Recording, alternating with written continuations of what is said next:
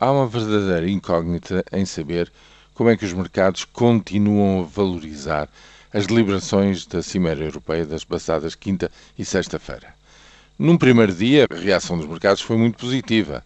As taxas de juros na Espanha caíram de um dia para o outro meio ponto percentual e na Itália 0,3%. Ou seja, aquilo que se decidiu no sentido de uma agenda europeia para o uh, investimento, para o crescimento económico, 120 mil milhões, qualquer coisa como 1% do PIB da União Europeia, foi valorizado positivamente em conjunção com um conjunto de medidas uh, mobilizando os fundos de estabilidade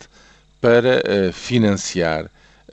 o que é necessário ser financiado para a banca em Espanha e para o apoio financeiro também à Itália contra ataques especulativos em próximas emissões da dívida pública italiana.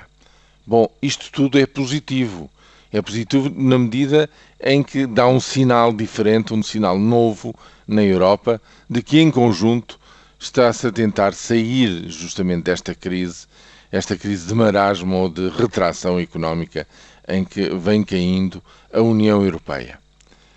Mas também é verdade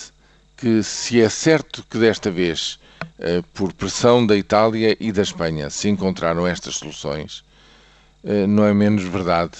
que o que este tipo de crise, uma e outra vez, vem levantando é a necessidade de uma solução política de fundo